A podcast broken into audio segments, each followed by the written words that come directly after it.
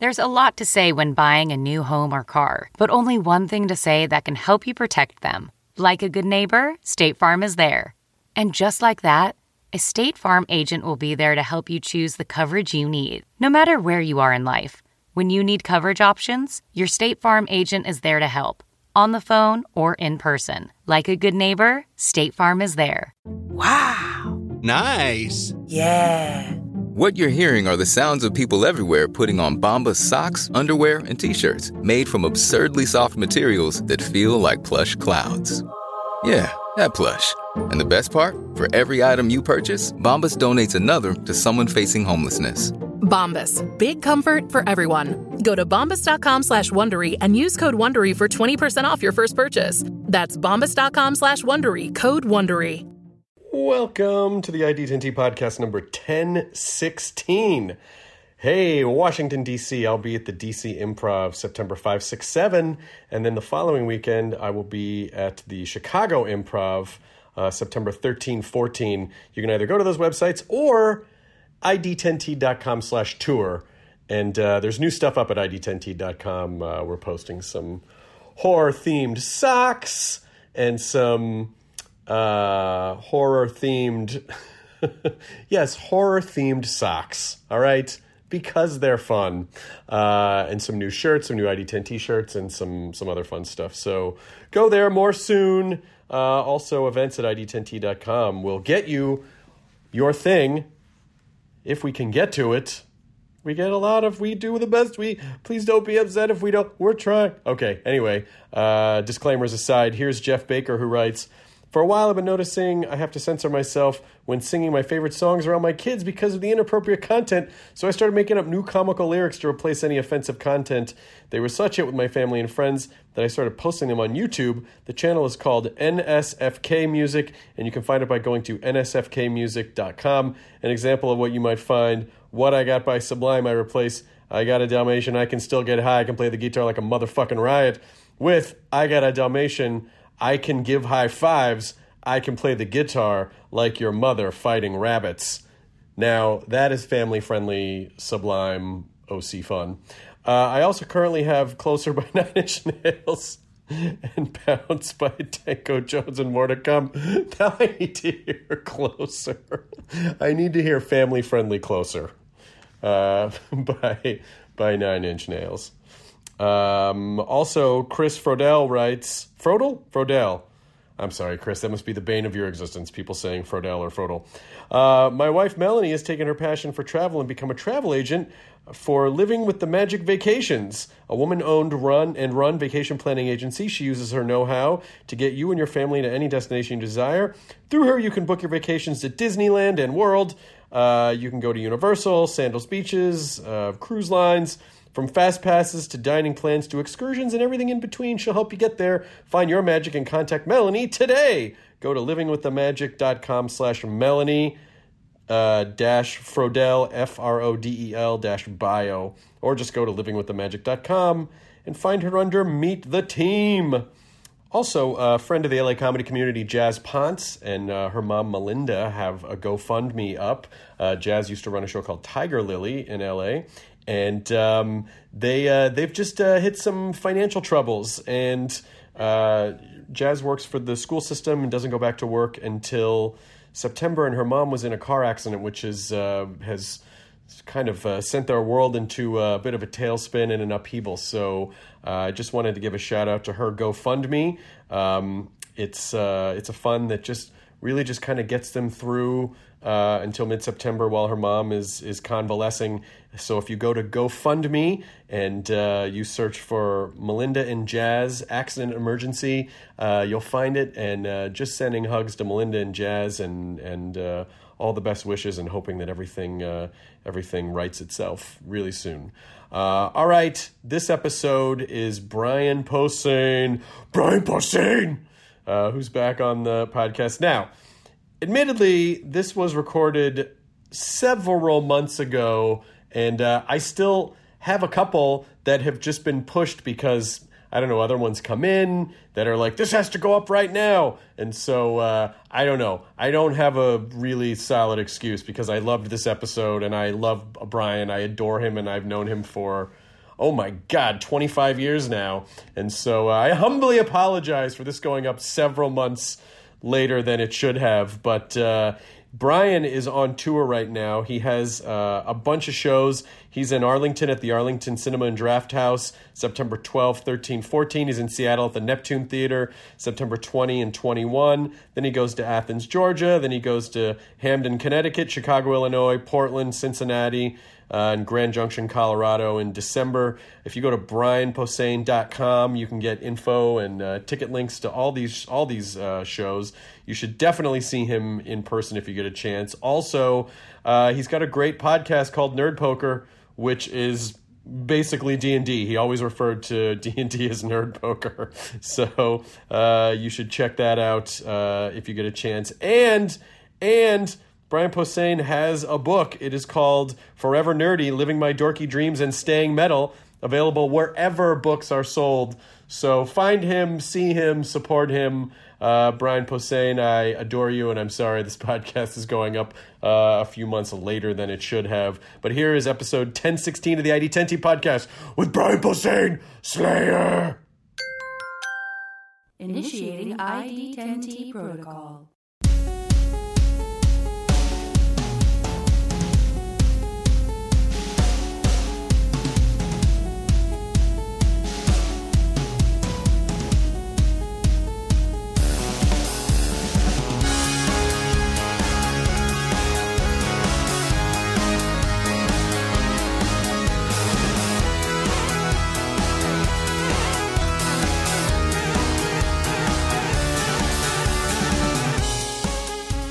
Lando or Vader?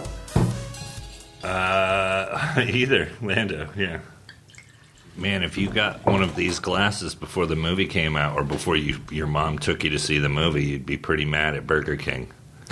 It's a spoiler glass. Oh, the whole thing is a spoiler. It tells the whole story. I think we discovered that, too. Yeah, Lando betrays. He's known to Han to be an accomplished con artist. It says he betrays. An opportunistic scoundrel, Lando betrays Han to Darth Vader, but later regrets his action and assists in the escape of the Millennium Falcon and its crew. Spoiler. So because of a Whopper, because you had a Whopper, and you're like, God damn it! Now you can see the fucking Mom. Why did you get those stupid glasses? I thought you liked him. You think too much. I thought it's the Chewbacca, Mom. That is kind of fucked up. I mean, I guess maybe they just assume that at that point everyone has seen the movie, but I don't know why they had to. Yeah. I mean, did they put on the back there? Because if you get that glass at Burger King, you're like, I don't know who this man is. Right. Let's see. What does this one say? This is obviously a reproduction because it refers to the Sith. I have the Darth Vader glass, and it says, "The Dark Lord of the Sith, once a Jedi Knight, now draws his incredible evil powers from the dark side of the Force. As chief enforcer of the Galactic Emperor, Vader commands the." It's a little hard to read because of the because of the image on the back of the glass. But it doesn't say like Luke's dad. No, Vader commands Executor. Vader commands the. Executor. Most fearsome of the Imperial Star Destroyers, Vader hires Boba Fett, the notorious bounty hunter, who tracks the Millennium Falcon and its crew to Cloud City on the gaseous planet of Bespin. Concerned that Luke Skywalker grows ever stronger with the Force, Vader seeks to lure him to the side of evil. So this is interesting because this is obviously a collector series from Empire, but is it weird that they refer to the Sith in something that's... because? Right. I mean, obviously, I know it's all. So that's a repro. Yeah, that's a repro. That one I think is yours. I think is actually an original, and you can tell by the shape of the glass. Yeah. But the thing that's weird about it is because they did retcon. It's obviously retcon, like the Sith are a retcon, but still, it feels weird on an Empire Strikes Back glass to refer to the Sith. Yeah. Oh well. How are you with the Sith? Do you like that whole storyline? Which thing? Oh, how they've... Well, just basically evil Jedis. I don't know that I hate it, because I think I was always vague about it as a kid. I never completely got why Vader had turned on his buddy, you know? Yeah. But you just knew that he did. Yeah, I mean, it's... they put more story behind it. I guess then. Yeah, the retconning in Empire was pretty bad for Star Wars, though. He's like, you said Vader betrayed and murdered my father. Well, I mean, he was, you know, when he became, then he that killed the good. So what I told you was from a certain point of view. Right, like, right. I don't know if that really holds any water. Well, this holds water. It's glass, but I don't know if that story holds water. Right. Were you angry about that when you saw it as a kid? Or did you just go, oh, makes sense? No, I didn't get angry about that. I was more like, I hated Jedi just because of the obvious reasons. Yeah. But Empire was totally in. Yeah. Empire loved all the way through. That's still my favorite, I think. It's still the best one. But Jedi was a teenager when, and most of my friends had already turned on it, you know, because they were driving cars and getting laid, and but driving cars to get laid, and I was still taking the bus to movies, and so I was fired up about Jedi, but my friends weren't, and then I saw Jedi, and I had some problems. Does anyone take the bus to get laid? Taking the bus to get laid. How'd you get here? Don't worry about it. Is that a bus pass in your pocket? No. You're a bus pass. That doesn't even make any sense. Yeah. Jedi, I was, because I'm just a few years younger than you, so I was in the right age range to where you have probably appreciated. It was like, oh, this is fun, and look at these little guys, you know. But, of course, as I got older, it was changed. I had everybody telling me to let it go. Like, my mom, my family. Like, because I loved, you know, the toys. And the figures came out. Like, well, the first movie came out when I was 11. So, but by the time the first wave of action figures came out, I think I was 12. And most of my friends weren't playing with action figures. But I was like, this is the best thing ever. And I've been waiting for these. And then had a couple of years with them. But I remember being, you know, in high school and my grandparents were like, no, we're not getting you toys anymore. Like, that's weird. I'll show you. I'll buy them for the rest of my adult life. Yeah. And then my friends were obviously like, nah, we're not seeing Jedi. Well, yeah, go ahead. You know, I was like, no, I still love this thing. Are you still friends with any of those people? I am. I went back to being friends with them, but yeah. I walked away from some of them at high school, but sure. Now a lot of them stayed in my little tiny town. And I'm sure now they're like, you know, my metal buddies were always cool. I had two metal friends that are still like my two best friends in life, and we stayed close the whole time. I want to dissect a little bit and explore the crossover between metal culture and nerd culture, because when I was growing up, things were very this or that, and now. Right. Everyone is a bit of everything just because we're all exposed to everything. For sure. And everything is easy to... I think a lot of it in those days is that, you know, like really deep-cut metal music was hard to acquire. Really, like nerd toys were difficult to acquire. Right. You know, Monty Python episodes were difficult to acquire. Like in those days, in the 80s, in the late 70s and the 80s. And so... everyone was sort of the byproduct of how much work they were willing to put into something, which was driven by how passionate they were about it. Now everything is so easy to get that it doesn't fucking matter. But when I was growing up, the metalheads were like heshers, and I did not know that there was a nerd. I didn't know that there was a nerd component to that. But then meeting you and obviously being friends with Rob Zombie all these years, like, oh wait, there's like a huge component, it seems. Well, me and my close friends, we were the metalheads that the other metalheads didn't like, you know. And then there were the stoner, because I didn't smoke pot in high school or till 21, I think, I started smoking pot. And I hated the stoners at my school because they were just AC/DC dumbasses and didn't like the other stuff. They didn't know who Yngwie Malmsteen was, and you know, and it was me and my two buddies that were kind of. One guy was a computer guy and is still my like. And this is, you know, 83 when you had to be rich to have a computer, and he had a home computer, and you know, was that kind of kid. And then the other kid was learning to play the bass, and we were like three smart dorks that liked this really heavy, aggressive music, but we were like. You know, before we could drive, we were taking buses to Santa Rosa to get music and look for this obscure stuff. And, you know, hated the guys that just listened to AC/DC and Judas Priest. We were like, those bands are great, but there's so much more, you know. Like, right. Because that's, I guess that's sort of That's sort of the starter kit. Right. Right. Yeah, we had moved beyond. We're like, oh, I got this Metallica demo and this other thing. And, you know, and I just heard about this guy from Sweden and, you know. Well, wait, this might be kind of fun. Let's talk about subculture starter kits.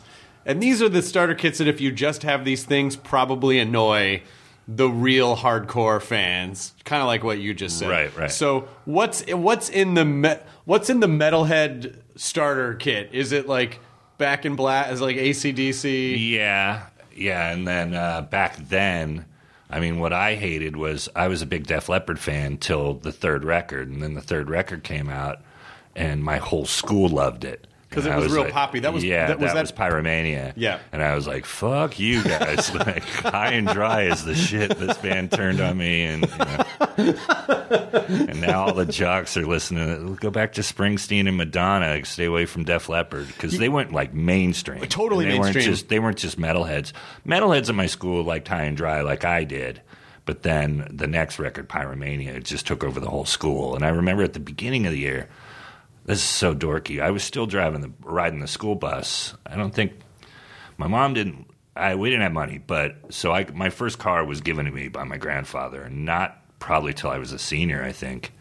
So my junior year, I was still taking the school bus, and like bringing a boombox on the bus. This is so how 80s it was, and I would play. I played Pyromania when it first came out. And people are like, turn that off. And by the end of the year, everybody was wearing those Union Jack T-shirts from Pyromania. And It was just, that's what really made the, like, F you. Like, or, you know, I already said fuck you. So what is it about hardcore fandom?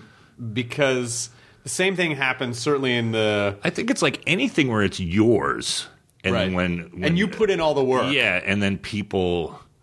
like it, but not for the same reasons as you did. It's, and you don't want to have anything in common with those people, right? Yeah, is that part of it too? Yeah, but it's also like we like The Simpsons at the, you know, when The Simpsons was on what was Tracy Ullman. What was on Tracy Ullman? I was hanging out with these skateboarder guys, and we love that. And then like 2 years later, everybody else is in The Simpsons and saying "Cowabunga, dude," and we're like, "Oh, you idiots!" Like that's not what's, you know what I mean? Like. It's like a lot of things. That's because you have that. I don't know how to explain it, but where you get in at that bottom floor, and then anybody else who gets in later and then kind of doesn't get why they're into it, you know. That's where the anger comes from. Because then I wonder sometimes, nerd rage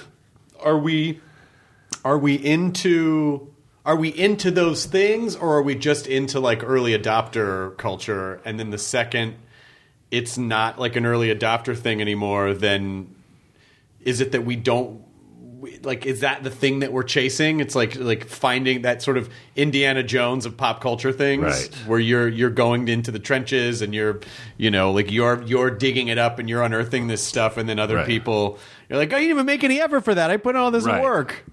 Right, but then also because they like the obvious thing. Like, I like his hair. You know, like, Bart Simpson's funny. He's yellow. You know, but you know what I mean? Or, yeah, or whatever it is. Where Def Leppard, it's like, I like the lame song. I like Photograph. Or I like, you know, the popular song. And you're like, ah! Yeah, I remember going to a one of the maybe two parties I went to in high school. And... it was when I had just moved out to L.A., and every time I moved to a new city, because we moved a few times, I got to be what I would later refer to as Capital City Millhouse, where it's like where I got a grace period where people didn't know yet what a fucking dork I was, and so I got that grace period where I could. You know, I was new, and I stayed quiet in the beginning, so then some of the cool kids would be like, hey, come to this party, and then, you know, within... an hour or so, I was doing comedy bits or be like, hey, did you hear Bobcat Goldthwaite's album? You know, right. Like just doing people's bits. No. Here's some Emo Phillips jokes. And they didn't want to hear Emo Phillips jokes. Right. They wanted to, you know, get drunk and do drugs and have sex with each other. And so, but I remember being at one of these parties when I first moved out to L.A. and Def Leppard came on. And when I lived in Memphis, Def Leppard was like hardcore. Like the people, like they would write in pen like Def on their fingers, like the little knuckle joints. Uh-huh. Here. And And there's a party that had all these football players and cheerleaders, and they were drunk, sing, and Pour Some Sugar on Me came on. I was like, oh, Def Leppard, really? And they were all singing Pour Some Sugar on Me at the top of their fucking lungs, and it confused the shit out of me because I didn't know that that transition had occurred, right. that Def Leppard had now spilled over into... Especially by that record. Yeah. That's the one after Pyromania. That's Hysteria, and that one, like, it was all over. And by then... I was so into way heavier stuff that I didn't even buy that record. But Pyromania was one that I bought, and then it went meh.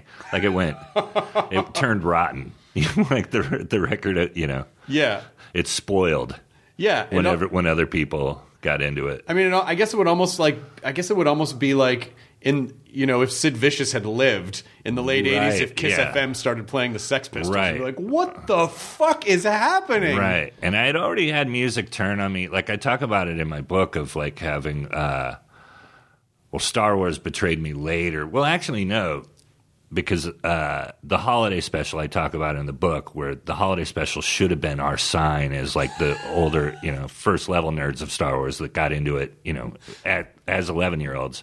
And then 2 years later, this piece of shit comes out, and it's so misguided and so, like, the humor is so terrible. Oh, the Christmas special? Yeah, of the holiday special. But it's still hard to deny B. Arthur. Yeah, and it introduces you to Boba Fett in the animated thing, but which is still so kick-ass. But I remember that being one of the first things of, like, hey, this thing I like might not be perfect. But now that you get a better sense of how things work, it's easy to understand.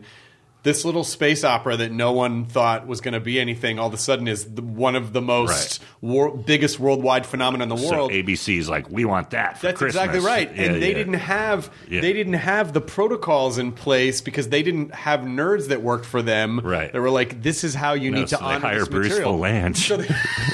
Hey, Bruce Valanche, come yell at this script. So they just bring a tight T-shirt. Yeah, they're like, well, this is popular, so whatever. These kids are dumb; they don't fucking give a shit. Just put some Yodas in. You know, it's like in Raising Arizona, where you go. They go, what did he have on his pajamas? I don't know. They were jammies. They had Yodas and shit on them. Like, shit, yeah, it's just like Yodas and shit, which I think is kind of how, for sure, how that stuff is was programmed.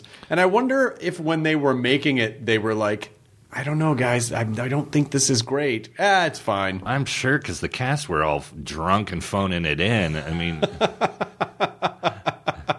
Hamill looks wasted.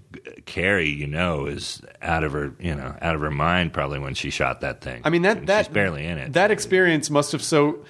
Can you imagine just... Because we all now, in our careers, we all do a million things.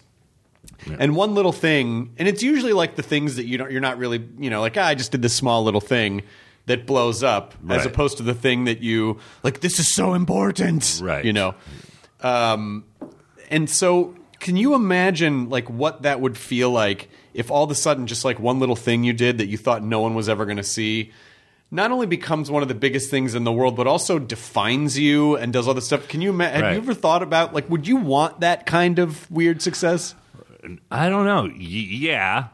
but I think, like, Harrison Ford is the guy who still is like, I wish I never did that thing. Do you feel – you interviewed him, right? I've had him, There is, like, a sense of, like – I will say this very sincerely. I will say this very sincerely, and I don't mean this as a joke, but there was a – I noticed in my experiences with him personally – there seemed to be a dramatic difference. The line of demarcation was landing his airplane on the golf course when he was in that plane crash that he walked away from. Uh-huh.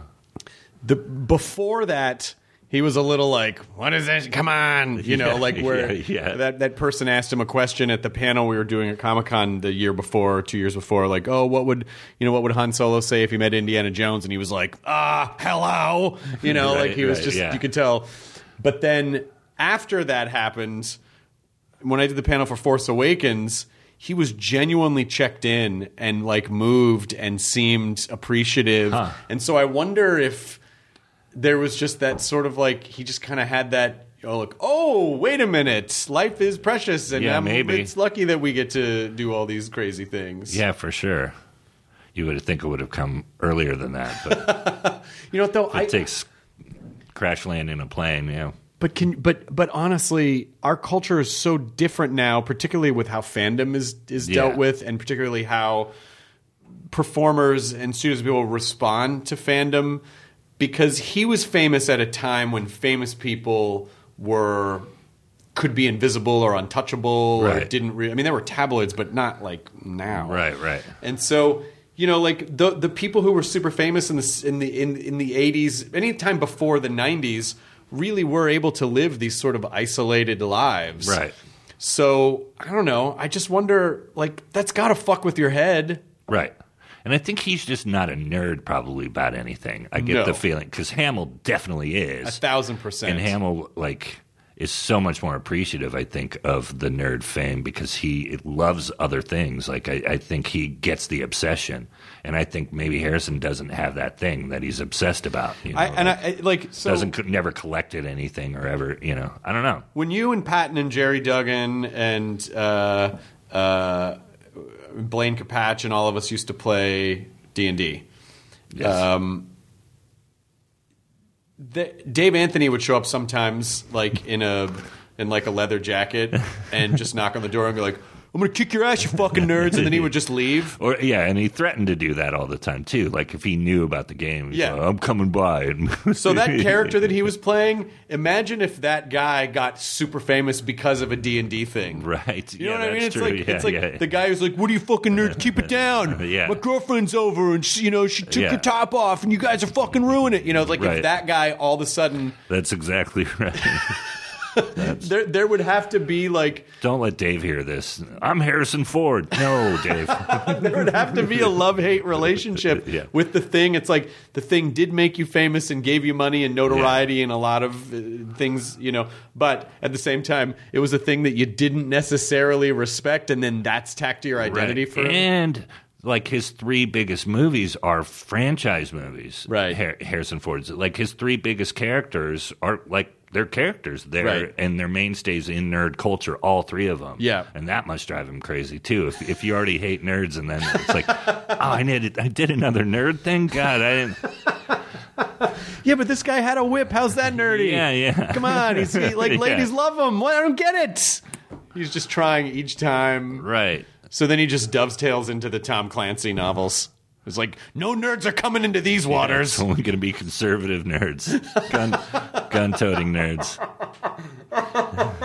I mean, I guess I don't know if it's that he hates nerds. I just wonder. I don't know. I might be building that up, too. But, like, there seems a little bit of he never did, like, what Lucas did or what, you know, Shatner did in that famous SNL sketch of, like, get a life, you fucking losers. Right, you know, right. Because Lucas definitely did that to us, but...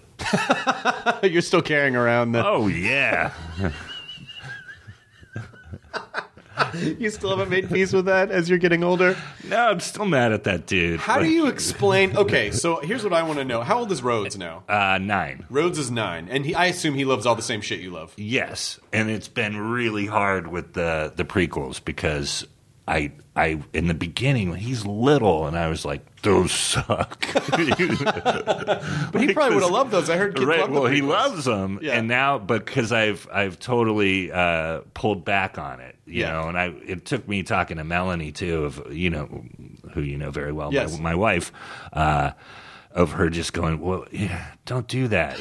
Like, he needs to know.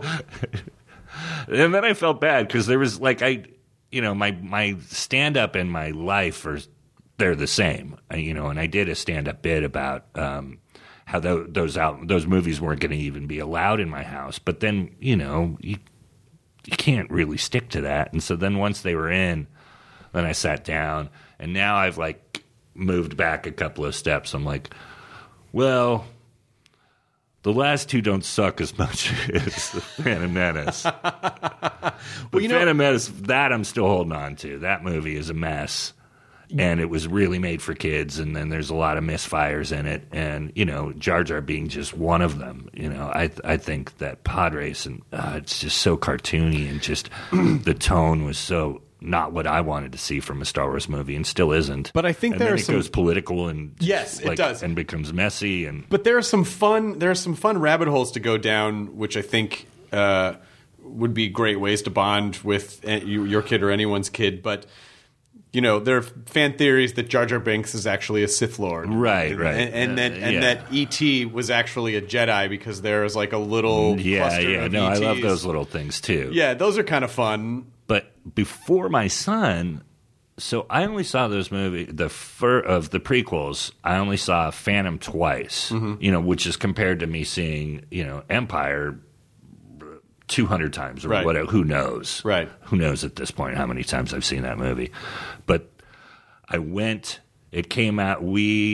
Speaking of Patton, we had tickets to see that movie, you know, weeks in advance, and it was coming out on a Friday. And then a screening came up at what's the little theater here in Silver Lake? The Vista. The Vista. Yeah. So it was going to be at a Vista on Thursday night. So the night before, Patton goes, "Hey, let's go to this midnight screening," and I already have tickets for the next day. And we go and we fucking hate it. And we walk out and we're standing in front of the Vista. And I'm like, God damn it, I have tickets to see this stupid thing at noon tomorrow.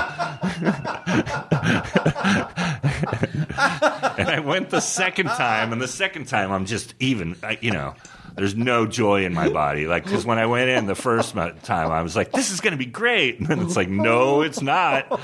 And then now the second time, I'm like, whoa. Yeah, that's that part I hated last night. When it came out, because we were still doing a show at the Gypsy Cafe in Westwood. Oh, yeah. Which is right across the street from those two theaters, the Fox and the Bruin. Right. And I remember performing for like a couple of weeks. People were lined up and camped out in front of that theater. Yeah. Which it doesn't happen anymore because people don't, you know. Disappointment. Is that what that was? But that was like... And then weeks. So that's the only two times I saw that movie till my son got into them. You know, I never went back to them because I hated them so much.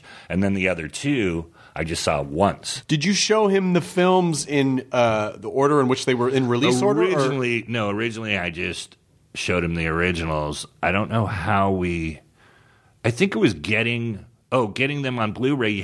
There was a box set at Target once, and it came with all six. Yeah.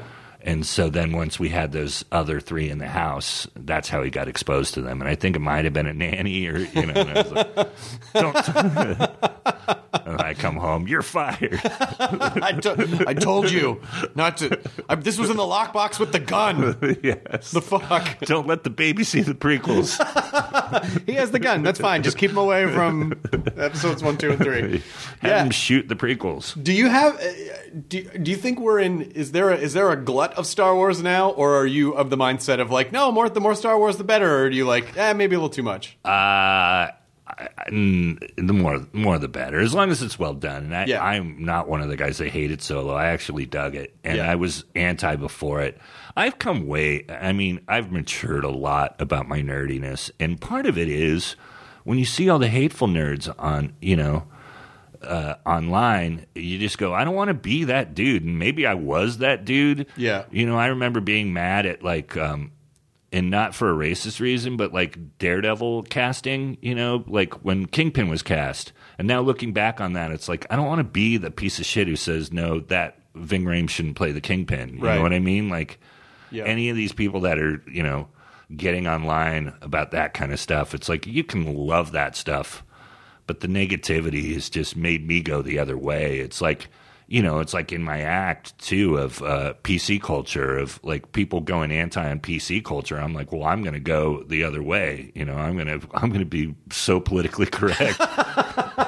So, again. That you fuckers really hate me. So you're just... I'm such a contrarian. You're I always have been. A counterculture guy. Yeah, always have been. I wonder if fandom is, you know, I've been asking some friends about this. Do you think fandom's broken right now, or do you think it's just... No... I don't know, and it's hard because you go. I want fandom to be inclusive. I even do a rant in my book of going, hey, look, you know, this is the people that really get obsessed over these things. Generally, it's because, for me, that was my solace. That was my thing that was waiting for me at home when I was going through like. What I thought the worst days of my life, you know, junior high and high school. Right. And then these people that didn't understand this thing this thing was waiting for me and embraced me, whatever it was, comic books, heavy metal, horror movies, all that my nerdy loves were sitting in my tiny room in my mom's shitty apartment. And even when my mom was fighting me, those things were waiting for me in that room, and those were the things that understood me and welcomed me. And I think that's nerd culture is so inclusive of, like, welcoming to, like, hey, you can be a fucking weirdo who can barely form a sentence because you're so, OCD or whatever drew you to this thing. You're welcome. You can have one eye. You can be, 7 feet tall and be 14 years old. Right. Which is the way I felt, Right. And you can be pee the bed and whatever. Come in. We'll take you. So then for us to now go, hey, you shitheads.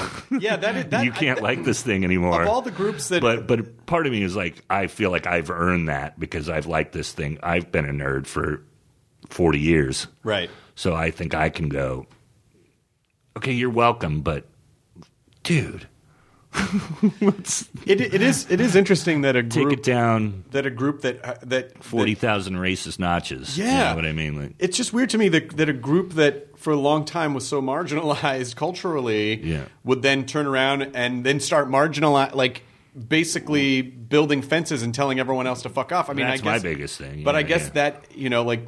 If there's trauma, then maybe it's just a defense mechanism. But still, that's why I was, when people would say, like, oh, does it piss you off that Comic-Con is about, like, so many other things now than comics? And I'm like, no, because it welcomes so many people and people don't have to be ashamed. And now we get big budget, awesome movies. And then go to Emerald City if you just want to go to a con. If you want, there's other cons. There's lots. If you just want to go to a comic book convention, there are them. You got to seek them out and... and then you can. Comic-Con is its own thing. I have friends that stopped going, and I've gone every year since I moved to Southern California. I've not missed one. Yeah. And it's changed. Like you're right, and maybe it's not as fun sometimes, but I don't know. You make your fun. Yeah, I just like the community of it. I like that. It's it's welcoming. It's something that happens in real life.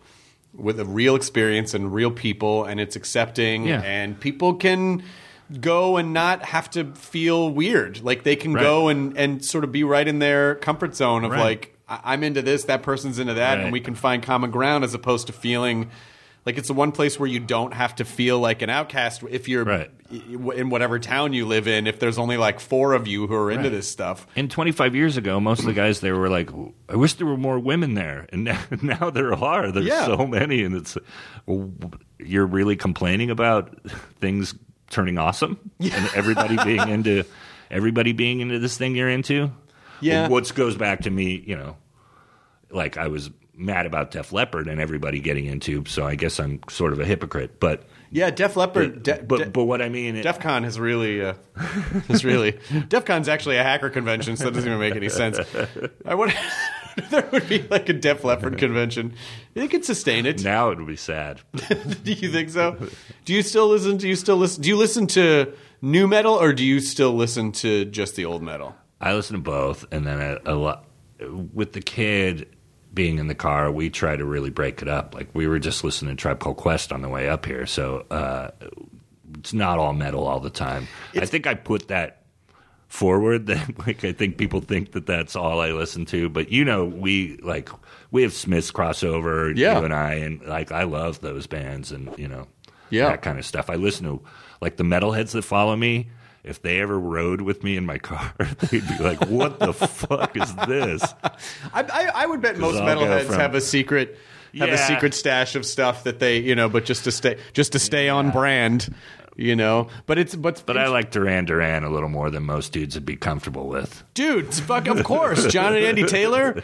That was that Britpop where they basically like almost played bass like a lead guitar. Like, those bass lines and those Duran Duran songs are fucking great. And the cute girls at my school were into that stuff. The girls that I saw at metal shows in San Francisco in the early '80s were fucking terrifying. Like, you never wanted to talk to some of those. A girl at a Slayer show, she'll fucking kill you. Yeah. Like, they look like Richard Ramirez wearing a wig, just most of them back then. Now another thing, like metal is totally opened up to women too, but in the beginning, like the hardcore metal, there were hardly any women at shows, like, you know. I have to know though, days. I'm so curious because you know, a lot of fandom comes from motivation or what we're going through and what we're attaching our identity to, and the experience for you with metal, I'm sure, was a lot of like real, like legitimate angst and rage and feeling that. And for Rhodes, it's really just more an entertainment offering. It's like, oh, this is a type of entertainment that you might enjoy,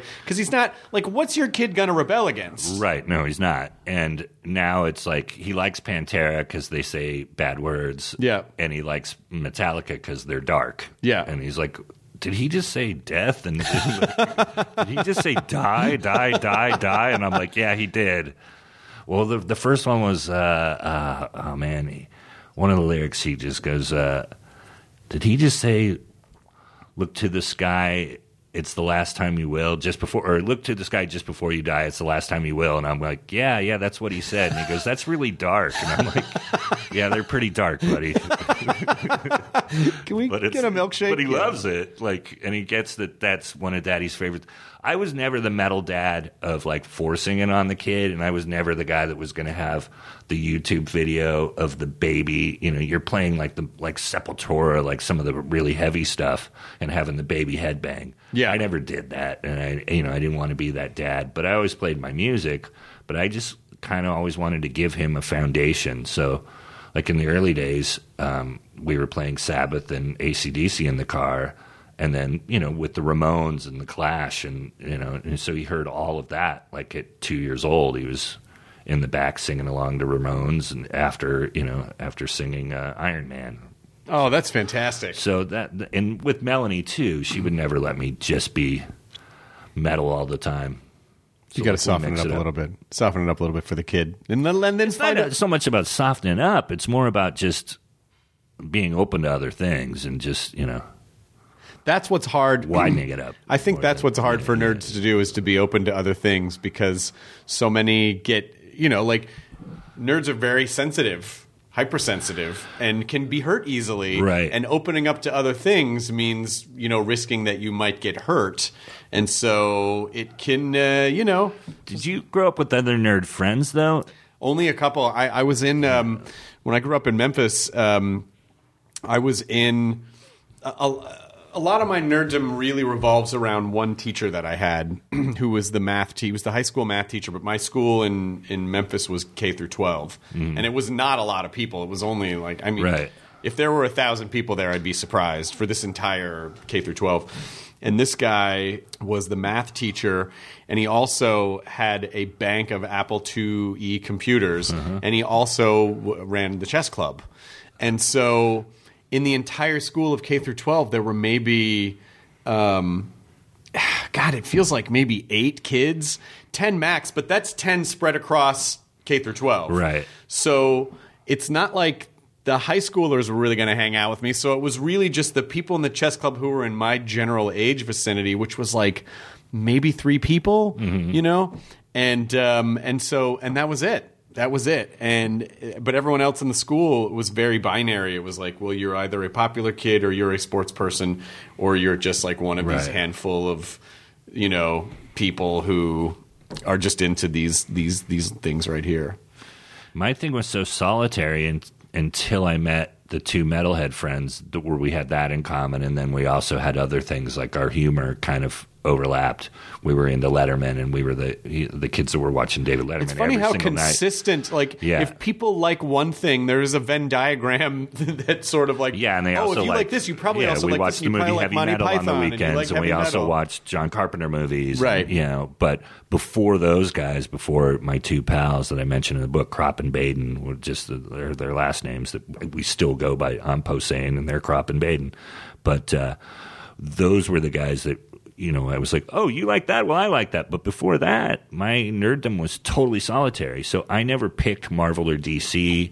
And when I was a kid, I liked Star Trek as much as I liked Star Wars back then. You know, and like it was always like, you got to pick one. But nobody ever told me that. I didn't have a nerd friend that went, oh, you like both? That's weird. You know, like I liked, my two favorite heroes were Batman and Spider-Man since 9 years old. And, you know, well, now there's so many things in every direction that it's easy to set up tribalism. Right. But in those days, most nerds were like, I'm a Marvel guy. Make mine Marvel. You know, and you would never read a DC book back in the 70s and 80s. Also, before like home video. Right.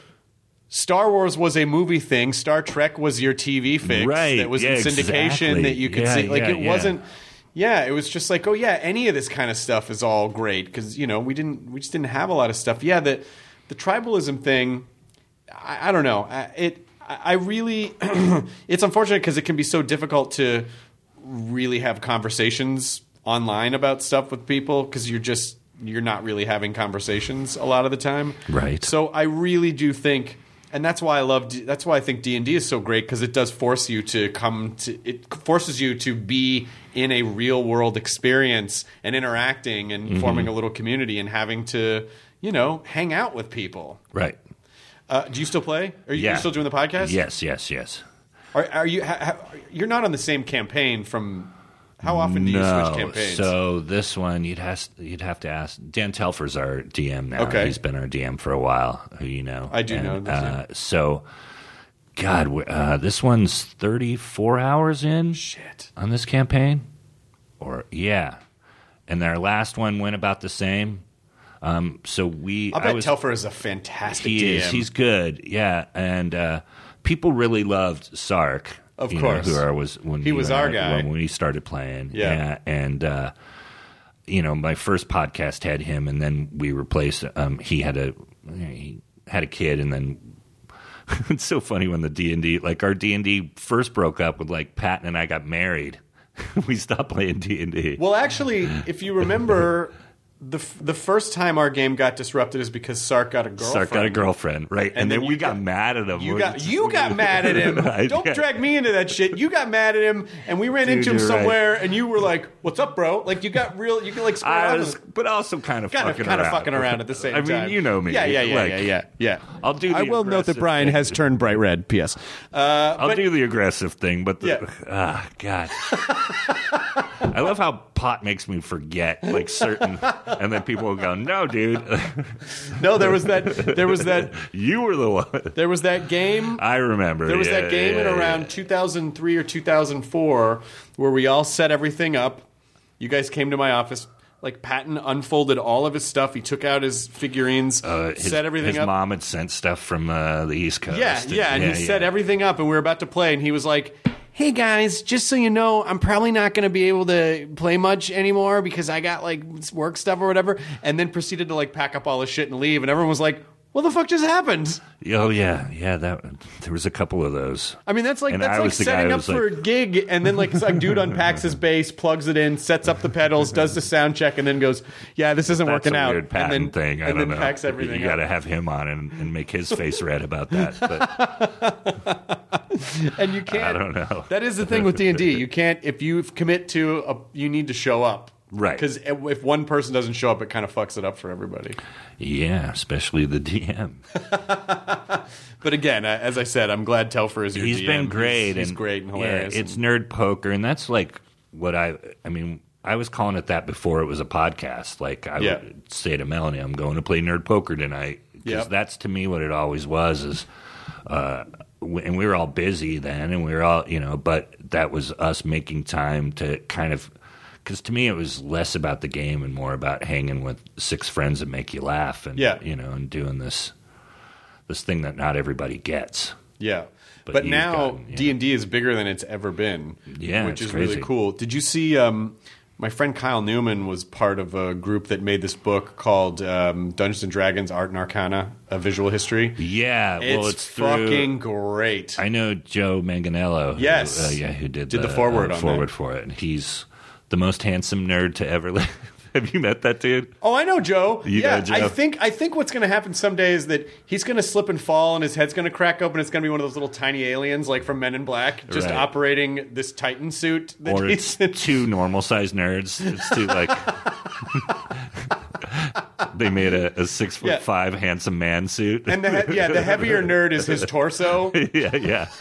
That dude's all torso. That the nerd that's in there, he has no feet. A little tiny little feet. The book is really stunning, and it sort of, and you even kind of getting that sort of the evolution from when it just looked like it was. I want one. I haven't actually seen it in my hands, but that book, I can't wait to get one. I got one here in the house. Nice coffee table book. Yeah, I'll show you the book. It really is gorgeous. I mean, that when they really did, but even the sort of the charming like line art from the beginning was great, because it just sort of, it made you feel like, oh, I can draw like this. This feels like this was made for me. And then it got bigger, and then the art got like insane and vibrant, and that's great too. And I love how D&D draws a bunch of different types of people to it too. There's the people that are into it for different reasons, you know, that are drawn more to the math of it, or the, you know, the chances of it, or like, you know, the role playing part that, you know, there's all these different elements, and that, like, in the 70s and 80s, it was this thing where either nerds played it or dirtbags played it. Like, you know what I mean? And the dirtbags are kind of forgotten, but that's how I got into it. Because I was working with the dirtbag kids at a record store. No, it's true. What do you think attracted the dirtbags to it? The metalness of it, and the thing that, you know, the rebellion thing of people saying it, you know, comparing it to the band Kiss. Like, Kiss was like Knights in Satan's Service in the 70s. There was stuff on TV going, this is evil. And then us going, it is? Oh, shit. Well, I got to play that. Yep. You know, because it was the nerds started it. You know, it was all like, you know, UC Berkeley type guys, you know, playing it originally, and then it was, you know, frowned upon by churches, and I think that's literally what drew dirtbags to it, of like, oh, I'm not supposed to like that thing? That sounds fucking awesome. Anything frowned upon by churches is like totally in that community. Just sitting around, what do churches not like? What should I get into? But especially if you think about even music at that time, I mean, fucking Led Zeppelin singing about Tolkien, you know what I mean? Like, that was really nerdy, but that was 70s though. But by the 80s, there was that 80s went so conservative, and especially on TV, of like, you know, there was every news program was telling my mom to tell me not to let me do the stuff I was doing. You know what I mean? Like, all the programs were too violent. Even in the early 80s, you know, that went through. It seems like we have that like every 10 years of like, things, you know, because we got it again in the 90s with Marilyn Manson and stuff like that. But in the early 80s, it was all this music that wasn't really brutal, like Twisted Sister.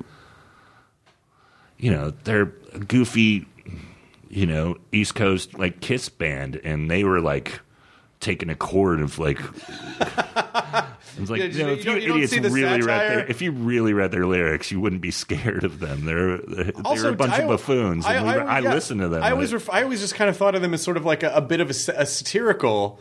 It'd almost be, like, charging people at the UCB with, you know, the crimes again. It's like, well, they're fucking around. Yeah. Well, and they have a song called You're Gonna Burn in Hell, but have you listened to it? It's goofy. Well, that's why it's so funny now. Like, it's harder and harder, because when the rest of the the entertainment sectors are like, we really need to drill down and make family friendly stuff, video games are like, hey, fuck all you, just come over here. Yeah. Like, you, I feel like those days of, there's just too many do you think there are too many entertainment options? I feel overwhelmed most of the time, because it's just impossible to keep up with anything. Right. But no, I don't think there's too many, because there's so many people. I don't know. There's just so much stuff for all these people, you know, that you're not all into. You know, I love that there's all these Marvel and DC shows now, and I don't watch all of them. Right. But I love that they all exist. Yeah. You know, and I'm so late to the table on almost everything cool. Like, I just finally watched season 1 of Legion. Yeah, but I love that thing, and I love that it's out there and that it exists, but took me 2.5 years to watch it. But yeah, there's so much of it woven in. We've been watching The Chilling Adventures of Sabrina, which is funny. I can't believe that can be good. I heard it's good. It's fun. It's really fun. My only complaint is that I just wish there was more magic in it. Oh, okay. But it's all satanic. Oh, okay. Everything is. I'm in. Yeah. So, like one of the characters the other day, church tell me to have Churchy tell me not to watch it. Yeah, and they refer to Christianity as the group that represents the false god, and it's just basically her kind of trying to establish herself as a half witch, half mortal in the Church of Satan, basically. Okay. And so there's a someone said the other day. So everything is like opposite. You know, so someone the other day said, unholy shit, which I thought was goofy and funny. Yeah. So it's just a lot of, you know, it's right. It's I never watched Riverdale, but I heard it was because there's a spinoff of that, right? It technically is a spinoff. Well, of it's from that world. It's from that world. It's in that universe, but it's on Netflix. Oh, was Riverdale not? Riverdale's on CW. Oh, okay. So I would imagine the shows would have to touch at some point because Lydia watches Riverdale and she said this season is like all of a sudden just gotten supernatural. Like before it was like a murder mystery and this season like there's like floating babies. Like within the first – she was like, yeah, all of a sudden it's just supernatural and they didn't really – Well, I don't read the comics, but I know like Jughead has gone that way or Archie. I think they've done that with those main characters, like the modern versions of those characters. Well, they did that zombie run on in the Archie comics. Yeah, I'm aware of it, but I never picked it up or read it. But my only – the only weird thing, well, the kind of the weird thing to me about Riverdale is that it's everyone is stunning to look at. Everyone is. It's television. It is, but even so, like they made Miss Grundy. Was that her name, Mrs. Grundy, the teacher? I think so. In the comics, she's like 100 years old, and then she's like young and had an affair with one of the characters, and so that's like everything. That's I talk about in my act now of. You know, the weirdest thing about the last couple of years, people complain about Trump and everything, but the weirdest thing for me is that I now find Spider-Man's aunt attractive. Like, of all things in life, that's one of the most confusing to me. Like, I hated Aunt May as a teenager. Like, she ruined every issue where she came in and like, stay out of Manhattan. You know? Oh, Aunt May. Menacing Spider-Man. And now she's this woman who I found attractive since the 90s. Right. So, like, you know, and the same with Ma Kent. Where I'm like, Diane Lane is Ma Kent, and now I want to fuck Ma Kent. Jesus Christ. And I'm glad Pa Kent dies. Because I can have her to myself. I don't think you just automatically get to date her. You know, there's a lot of things. Yeah, like, sorry, Superman, I'm fucking your mom. No. Yep. Again, you're married, she's not real. Like, there's a lot of things that aren't going to make this work out, Brian. Besides, do you really want to? You know, Superman has a dark streak in him. Do you really want to? That's true. Do you really want now? That now he does. Yes. But I just, you know, I don't know if that's a road you necessarily want to go down. All right. What are you excited about? I haven't told Melanie I'm leaving her for for Ma Kent. For Ma Kent. Yeah, I think Melanie would just kind of roll her eyes and go, fine. You fucking idiot. Go ahead. Yeah. Like most things I do, she just goes, all right, weirdo. Your wife's great. Yeah. I really love Mel a lot. She'd have to be. What is Melanie exposing Rhodes to? Sweetness.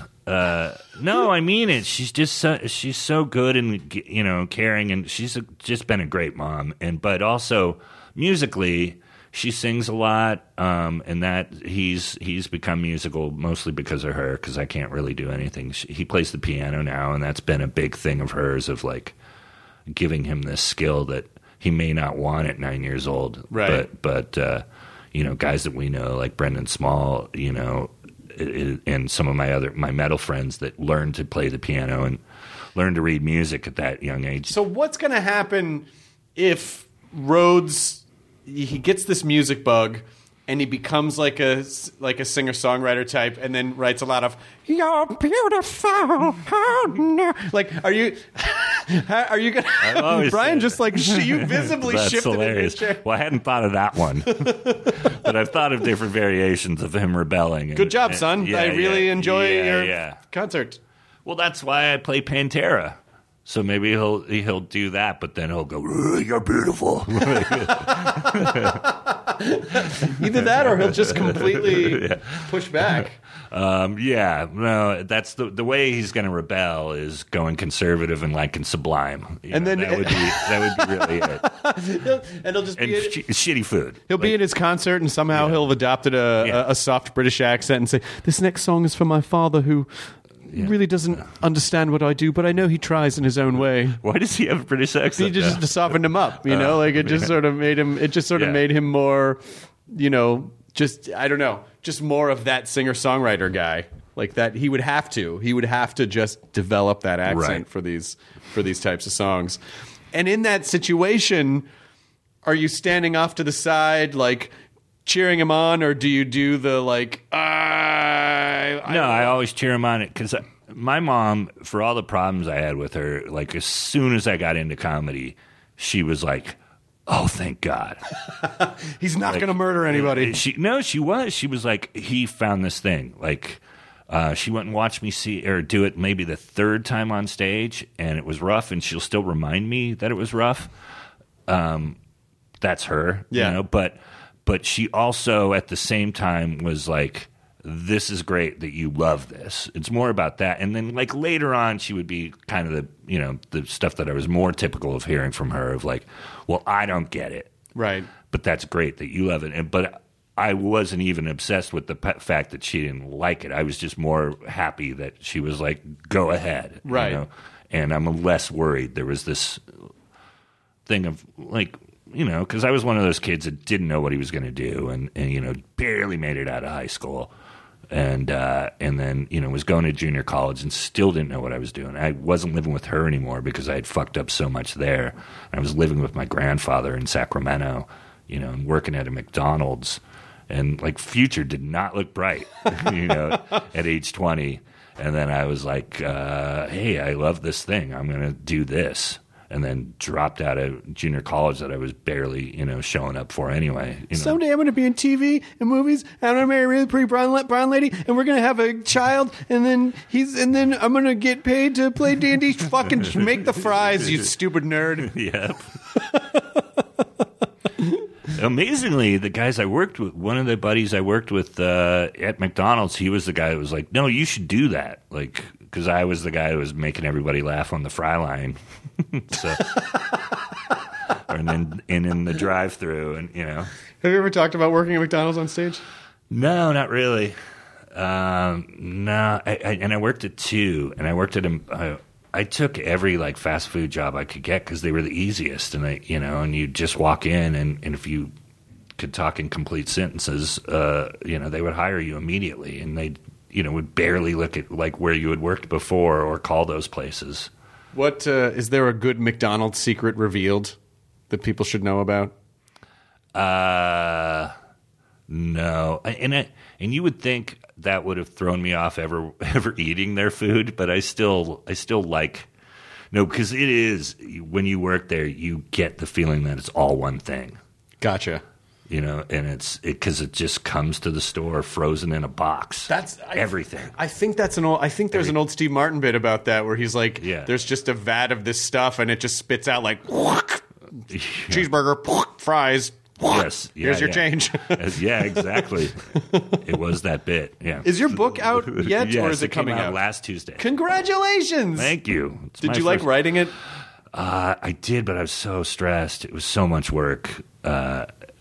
You wrote more than one. Have you written? I just wrote one book. And I haven't since.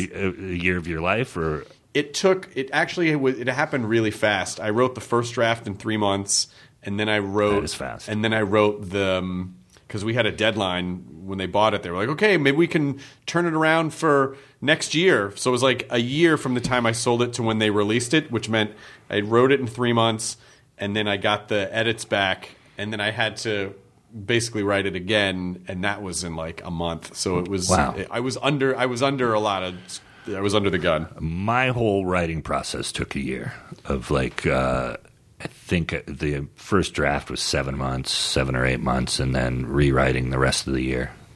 But it was the most work I've ever done on anything, you know. And I still like looking at the reading copy. One reading copy that came out was like, I've done two edits since then, but the one that's out now, the first edition, there's still like typos in it that drive me fucking crazy. But like, I'm signing them the other day going, oh, sorry, it's not perfect, but you know. Well, in 60,000 like, words or whatever it is. 85,000 words. Yeah, a few of them might not be perfect. Right. 23. 23. Listeners, if you can find more than 23 typos, you win the Marvel No Prize. And so this book is essentially a memoir. Yeah, it's a lot of the stuff we talked about today. Just growing up and like my old bit talked about. You don't. You're not born a nerd. You find nerdiness. Mm-hmm. You become a nerd, and it's really that. It tells that story.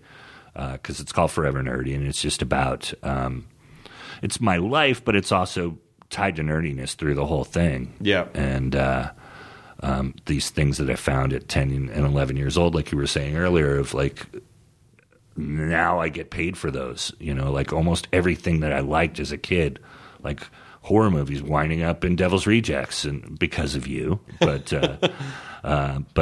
All these things, writing for Deadpool and all the way, everything that I liked at 10 years old. And, I might even be in a Star Wars thing. Wink, wink. Holy shit. Yeah. So, and is this in the, so you can't confirm or deny that this might be a thing? Oh, I can't hear you. You're whispering off the side of your mouth. Yeah.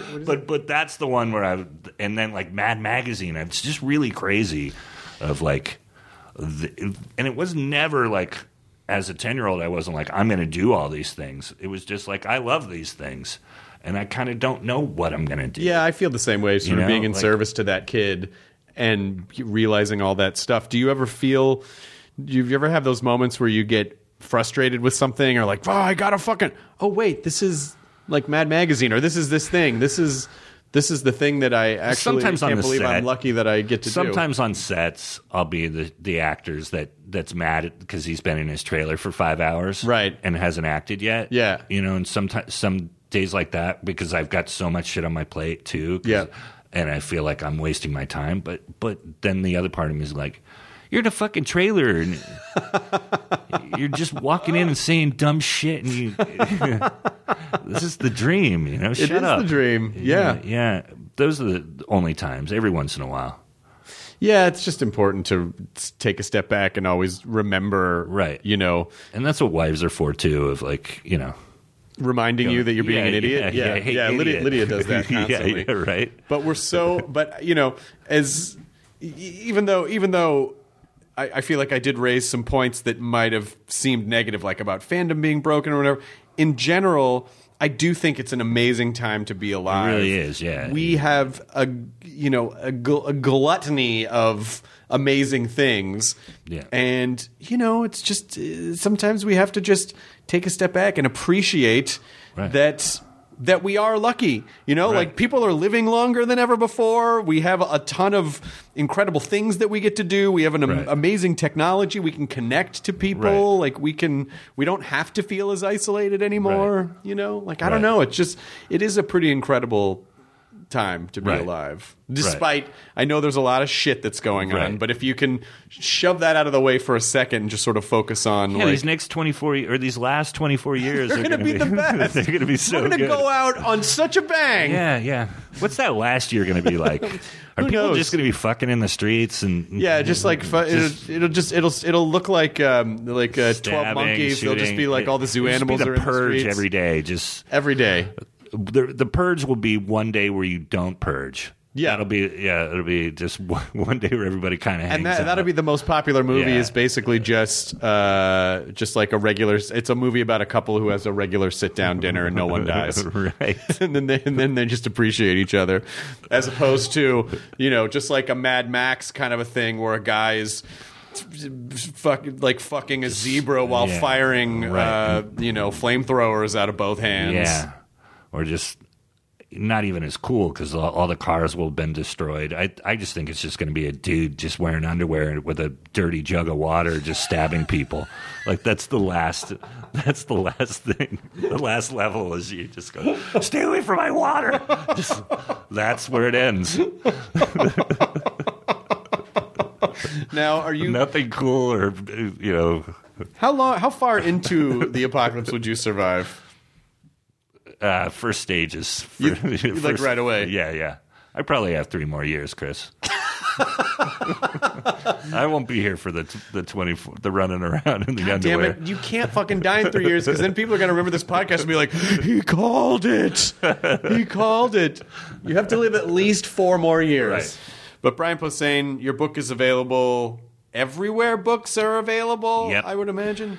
Yeah, and I've plugged like the main places like Amazon and Barnes & Noble, but go to your independent bookstore. I will just wander into Powell's in Portland sometime just for the smell of all those books. I love Powell's. Go into the Portland. Rare book room. It's rad. They only let a certain number of people in at a time. It's on top floor. I have been there. It's fucking great. Yeah, it's really cool. Yeah, I mean, there's just love that place. Original first edition things, and there was a guy that was working one day, and he saw me, and you know, and it was a Mr. Show guy, and he was like, "Hey, you're gonna love this," and brought me in there, and yeah, it was crazy how cool that store is.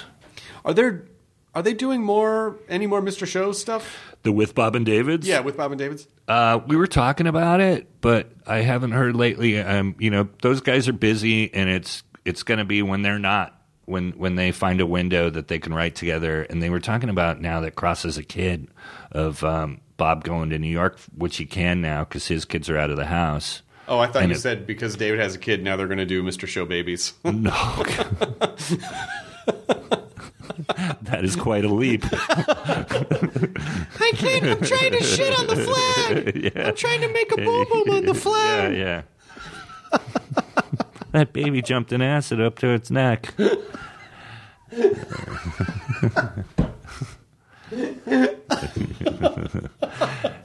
man.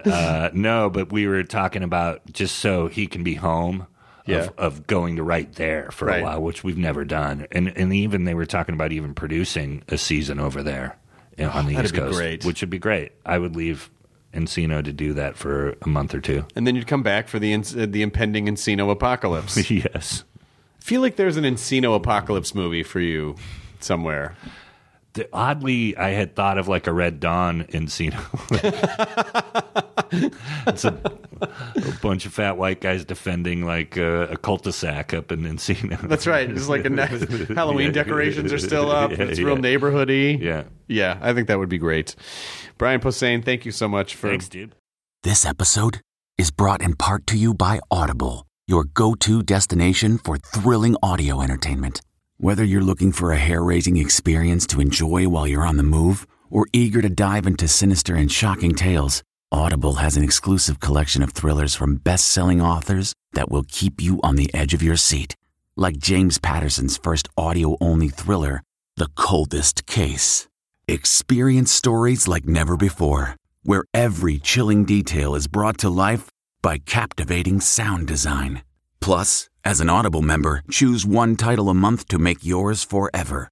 And now, new members can try Audible free for 30 days. Just visit audible.com/WonderyPod or text WonderyPod to 500-500. That's audible.com/WonderyPod or text WonderyPod to 500-500. That was Brian Posehn. This is episode 1016. Of the ID10T podcast. It's now time for Word Salad Wrap. I'm guessing that if you listen to this podcast and that if you identify with it in any way, you might be an overthinker. So, I know it almost sounds like a Foxworthy bit. If you leave a party and obsess about something you said to someone over the avocado dip and you sit with it for 2 straight weeks worrying that you said something wrong and you run into that person again and they have no idea what you were talking about because you invented the whole thing in your head, you might be an overthinker. Overthinking, it means well. right? We want to cover every possibility. I mean, I remember when I was growing up, I was heavily into chess club, very much into chess club, at a time when that was not a sexy thing to do. Thankfully, I think times have changed, but in the 1980s, it was not a very... it was not a very cool thing to do. I just loved it. I fucking loved chess. I loved the game of it. I loved the competition of it. I loved the board. I loved the pieces.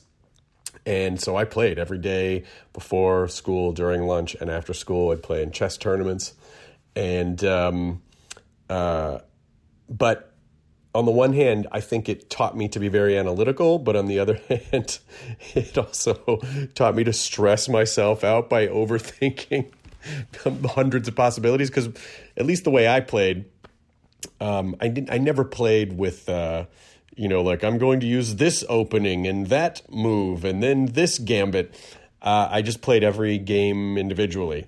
And so what that meant was that as I was thinking of moves, I was trying to think, 10, 20 moves ahead for a variety of pieces and possibilities. So trying to basically game the entire board in my head with each move, which of course is very overwhelming and very stressful, which is why it's very difficult for me to play now leisurely, because I feel like I have to think of every possibility and every eventuality and be prepared for everything. And now it's good to be prepared, obviously. It's like we want to think ahead a little bit. We want to make sure that we're not, just jumping into a fire without really thinking about what we're doing. We want to give things consideration. But at what point are you basically rendering ourselves inoperable by being frozen with too much overwhelming possibilities, many of which will never come to fruition? And so the thing about overthinking is that the good news about it is that it means you're an inventor, because you invent things, but you might be inventing a lot of worst case scenarios, which will not only stress you out, but again, will likely never come to pass. And even if you thought about it, would you be prepared for it if it happened anyway? You know what I mean? Like which episode of Doctor Who was it? It was something about, aren't you worried about dying or something? Well, yeah, but why would I want to die twice? In other words, why would you want to go through the stress now and then the thing later? So, but the idea of being an inventor means that you're creative. This is the upside of being a creative. If you're an overthinker, if you come up with scenarios, or if you're in social situations where, you said something or you made some joke or you said something offhandedly, then you sit with it, you invent, oh my God, this person, oh, and then I emailed them, but they never wrote back because they hate me, and they hate me because I suck, I'm just a piece of crap, and everyone hates me, and I always do stupid stuff, oh my God. And then you talk to the person again, they were like, oh yeah, I was on vacation, I didn't really have access to email, and you're like, oh Jesus. So don't let that become part of your ritual. Don't invent things, when you're kind of stirring in your head, when you're overthinking, really ask yourself out loud, is this real? How realistic are these possibilities? Am I inventing these? Do I have enough empirical evidence that supports this narrative? And if I don't, maybe I'll just try to let it go and just sort of release it into the ether, release it into the universe. And again, as I was saying, because you are a creative type, the good news is that you can invent things. So maybe when you're kind of in those moments where you're inventing horrible scenarios in your head that you're torturing yourself with, you flip it and then you just go create something. You invent something, because you're inventing,